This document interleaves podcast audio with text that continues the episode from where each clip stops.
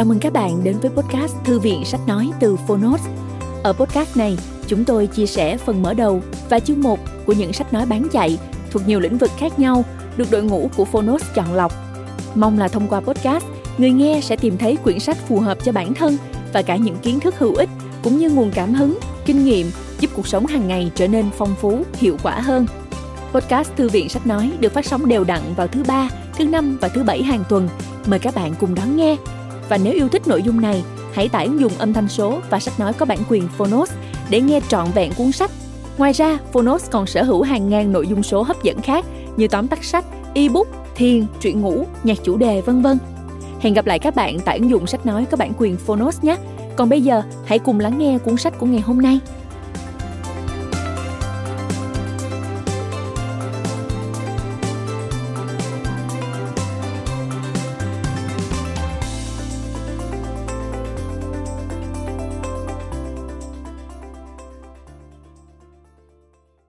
Bạn đang nghe từ Phonos.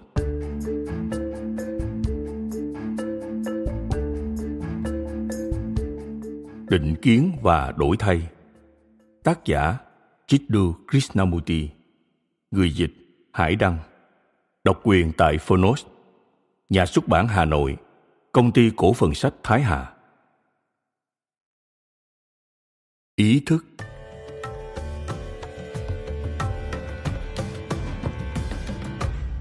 Người hỏi Tôi muốn biết Ngài định nghĩa thế nào về ý thức Bởi vì Ngài thường nói toàn bộ lời giảng của Ngài thực ra chỉ là về ý thức. Tôi đã cố hiểu ý thức bằng việc lắng nghe những buổi nói chuyện của Ngài và đọc những cuốn sách của Ngài, nhưng tôi vẫn chưa thực sự hiểu. Tôi biết luyện tập không thể giúp tôi được và tôi hiểu tại sao Ngài phủ nhận bất cứ loại luyện tập, hệ thống, nguyên tắc hay thói quen nào. Tôi nhận thấy tầm quan trọng của điều này bởi nếu đi theo những cái như vậy, thì ý thức sẽ trở nên máy móc và cuối cùng tâm trí sẽ trở nên trì độn và ngu ngốc. Tôi rất muốn đồng hành cùng ngài để tìm hiểu tận cùng căn nguyên của ý thức. Có vẻ như ngài đã gán cho từ một lớp nghĩa sâu xa hơn. Nhưng theo tôi thì chúng ta vẫn luôn ý thức được những gì đang diễn ra. Khi tôi tức giận, tôi ý thức được. Khi tôi buồn, tôi ý thức được. Và khi tôi hạnh phúc tôi ý thức được. Krishnamurti, tôi hồ nghi không biết liệu chúng ta có thực sự ý thức được về nỗi tức giận, buồn phiền và hạnh phúc hay không? Hay chúng ta ý thức về những cảm giác ấy chỉ khi chúng ta không còn nữa? Chúng ta hãy cứ bắt đầu như thế, chẳng biết gì về ý thức cả. Như thể bắt đầu từ con số không vậy. Chúng ta chẳng cần đưa ra bất cứ khẳng định nào dù khẳng định đó giáo điều hay vi tế, mà hãy cứ đi vào khám phá câu hỏi này. Một câu hỏi mà nếu người nào thực sự nghiền ngẫm thì nó sẽ hé mở một trạng thái khác thường. Một trạng thái mà có lẽ tâm lý chưa bao giờ chạm đến, còn ý thức nông cạn sẽ không bao giờ chạm đến. Vậy nên, chúng ta hãy bắt đầu từ ý thức nông cạn và giải quyết dần dần từng bước một chúng ta nhìn mọi thứ xung quanh bằng đôi mắt của mình, nhận thức chúng bằng các giác quan của mình, như màu sắc của hoa, chim chóc đậu trên hoa và hót líu lo. Ánh mặt trời chiếu rọi bang california, hàng nghìn âm thanh với phẩm chất và độ tinh tế khác nhau, chiều sâu và độ cao, bóng cây và chính cái cây. Chúng ta cảm nhận theo cách tương tự về cơ thể mình thứ là phương tiện của nhận thức bằng giác quan, nông cạn, thì chẳng có gì mơ hồ cả. Hoa này, bướm này đều ở đây, và đó là tất cả. Chẳng có ưu tiên, so sánh, thích hay không thích. Chỉ có những thứ trước mắt chúng ta, chẳng liên đới gì tới mặt tâm lý cả. Bạn đã rõ về ý thức hay nhận thức bằng giác quan, nông cạn này rồi chứ? Ý thức ấy có thể vươn tới các vì sao? Lặn sâu dưới đáy biển và bước tới các ranh giới tận cùng của việc quan sát khoa học có sử dụng tất cả các phương tiện kỹ thuật hiện đại. Người hỏi vâng tôi nghĩ mình hiểu những điều ngài nói. Krishnamurti, vì thế, bạn thấy rằng hoa hồng và tất cả vũ trụ cùng loài người ngự trị trong đó. Vợ của bạn, nếu bạn có các vì sao, biển, núi, vi trùng, nguyên tử neutron cả căn phòng này, cửa ra vào, tất cả đều thực sự tồn tại. Giờ, đến bước tiếp theo, những gì bạn nghĩ hay cảm thấy về chúng chính là phản ứng tâm lý của bạn đối với chúng. Và chúng ta gọi đó là ý nghĩ hay cảm xúc. Do đó, ý thức nông cạn là vấn đề hết sức đơn giản. Cửa ra vào ở đó, nhưng mô tả về cửa ra vào lại không phải là cửa ra vào và khi bạn để cảm xúc can thiệp vào mô tả này, bạn sẽ không nhìn thấy cái cửa nữa. Mô tả có thể là một từ ngữ, một chuyên luận khoa học hay một phản ứng cảm xúc mạnh mẽ. Nhưng chẳng có cái nào trong số đó là cái cửa cả. Hiểu đúng điều này ngay từ đầu thực sự rất quan trọng. Nếu chúng ta không hiểu điều này, chúng ta sẽ ngày càng trở nên mơ hồ. Sự mô tả không bao giờ là thứ được mô tả mặc dù ngay cả bây giờ chúng ta cũng đang mô tả một thứ gì đó, và chúng ta phải thế, thì thứ đó cũng không phải là nhận thức giác quan của chúng ta về nó. Vì vậy, hãy ghi nhớ điều này suốt buổi nói chuyện của chúng ta. Đừng bao giờ nhầm lẫn từ ngữ với thứ mà từ ngữ đó mô tả. Từ ngữ không bao giờ là thực, và chúng ta sẽ dễ dàng bị cuốn đi khi tới bước tiếp theo của ý thức, bước mà ý thức bắt đầu có tính cá nhân và chúng ta phát sinh cảm xúc thông qua từ ngữ. Vậy là có ý thức nông cạn về cái cây, con chim, cái cửa và có phản ứng với chúng, tức là suy nghĩ, cảm giác, cảm xúc. Bây giờ khi chúng ta trở nên ý thức về phản ứng này, chúng ta có thể gọi nó là chiều sâu thứ hai của ý thức. Có ý thức về hoa hồng và có ý thức về phản ứng của hoa hồng. Thông thường chúng ta không có ý thức được phản ứng của hoa hồng trên thực tế, ý thức nhìn thấy hoa hồng và ý thức nhìn thấy phản ứng là một. Đây chỉ là một bước chuyển và thật sai khi coi chúng là ý thức nội tại và ngoại tại. Khi có ý thức về hình ảnh cái cây mà không liên đới tới bất cứ phản ứng tâm lý nào, thì mối quan hệ giữa ý thức và cái cây không bị chia rẽ.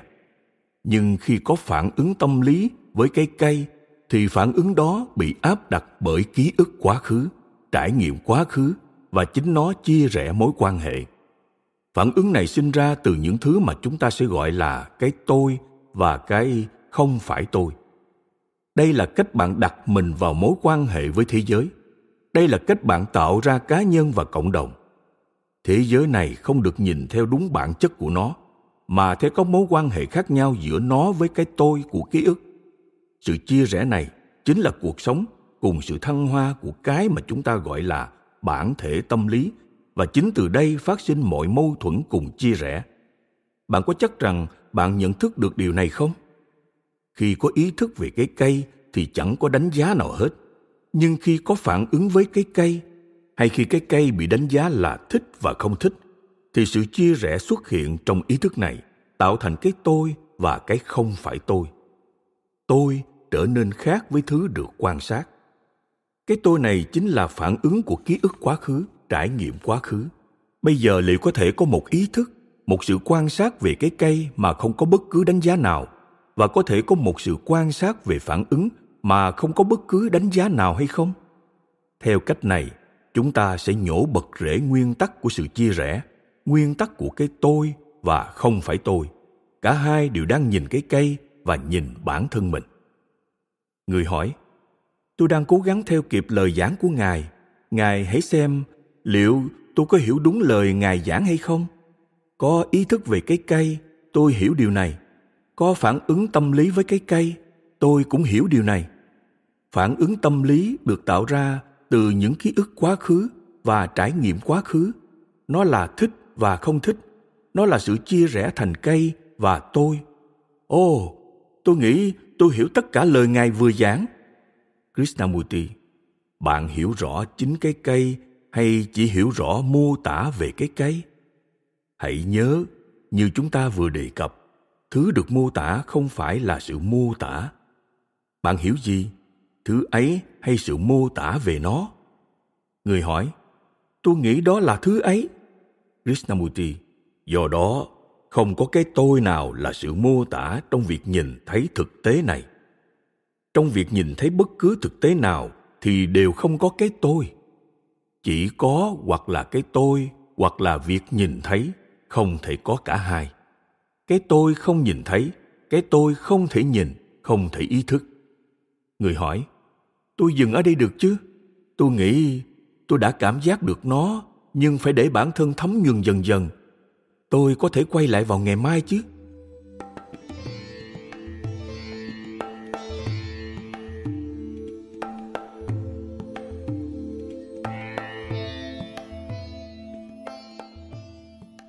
Người hỏi. Tôi nghĩ tôi đã thực sự hiểu những gì ngài giảng ngày hôm qua, không phải chỉ theo nghĩa đen. Có ý thức về cái cây, có phản ứng với cái cây, và phản ứng này bị áp đặt. Phản ứng bị áp đặt này gây ra xung đột. Nó là hành động của ký ức và trải nghiệm quá khứ. Nó là thích và không thích. Nó là định kiến. Tôi cũng hiểu phản ứng định kiến này sinh ra từ thứ chúng ta gọi là cái tôi hay người thẩm định tôi nhận thấy rõ ràng rằng cái tôi tồn tại trong mọi mối quan hệ. Bây giờ, liệu có tồn tại cái tôi ở bên ngoài các mối quan hệ hay không? Krishnamurti, chúng ta đều nhận thấy những phản ứng của mình bị áp đặt nhiều tới mức nào. Khi bạn hỏi liệu có cái tôi nằm ngoài mối quan hệ hay không, thì đó sẽ mãi chỉ là suy đoán. Chừng nào bạn chưa thoát khỏi những phản ứng bị áp đặt này. Bạn có hiểu điều này không? Vì vậy, câu hỏi đầu tiên của chúng ta không phải là liệu có cái tôi hay không ở ngoài những phản ứng bị áp đặt, mà là liệu tâm trí, thứ chứa đựng tất cả cảm giác của chúng ta có thể tự do thoát khỏi tình trạng bị áp đặt này, tức là thoát khỏi chính quá khứ hay không? Quá khứ là cái tôi, không tồn tại cái tôi trong hiện tại. Chừng nào trí óc còn hoạt động trong quá khứ thì còn có cái tôi và tâm trí là quá khứ này là cái tôi này. Bạn không thể nói có tâm trí này và có quá khứ này, dù đó là quá khứ của một vài ngày trước hay mười nghìn năm trước. Vì vậy, chúng ta đang hỏi, liệu tâm trí có thể giải thoát chính mình khỏi ngày hôm qua không? Bây giờ có một vài điều liên quan phải không? Đầu tiên là có ý thức nông cạn. Tiếp theo là ý thức về phản ứng bị áp đặt rồi có sự nhận ra tâm trí là quá khứ, tâm trí là phản ứng bị áp đặt. Sau đó dẫn tới câu hỏi, liệu tâm trí có thể tự do thoát khỏi quá khứ không? Và tất cả những điều này là một hành động đơn nhất của ý thức, bởi vì trong đó không có kết luận. Khi chúng ta nói tâm trí là quá khứ, nó không phải kết luận bằng lời nói, mà là ý thức thật sự về một thực tế. Và khi chúng ta hỏi liệu tâm trí có thể tự do thoát khỏi quá khứ hay không? Thì có phải người hỏi là nhà thẩm định là cái tôi, người thực ra là quá khứ chăng? Người hỏi, vậy liệu tâm trí có thể tự do thoát khỏi quá khứ không? Krishnamurti, ai đang đặt ra câu hỏi này vậy? Đó là người sinh ra từ rất nhiều xung đột, ký ức và trải nghiệm. Có phải anh ta đang hỏi, hay câu hỏi này tự nó nảy ra từ ý thức về thực tế.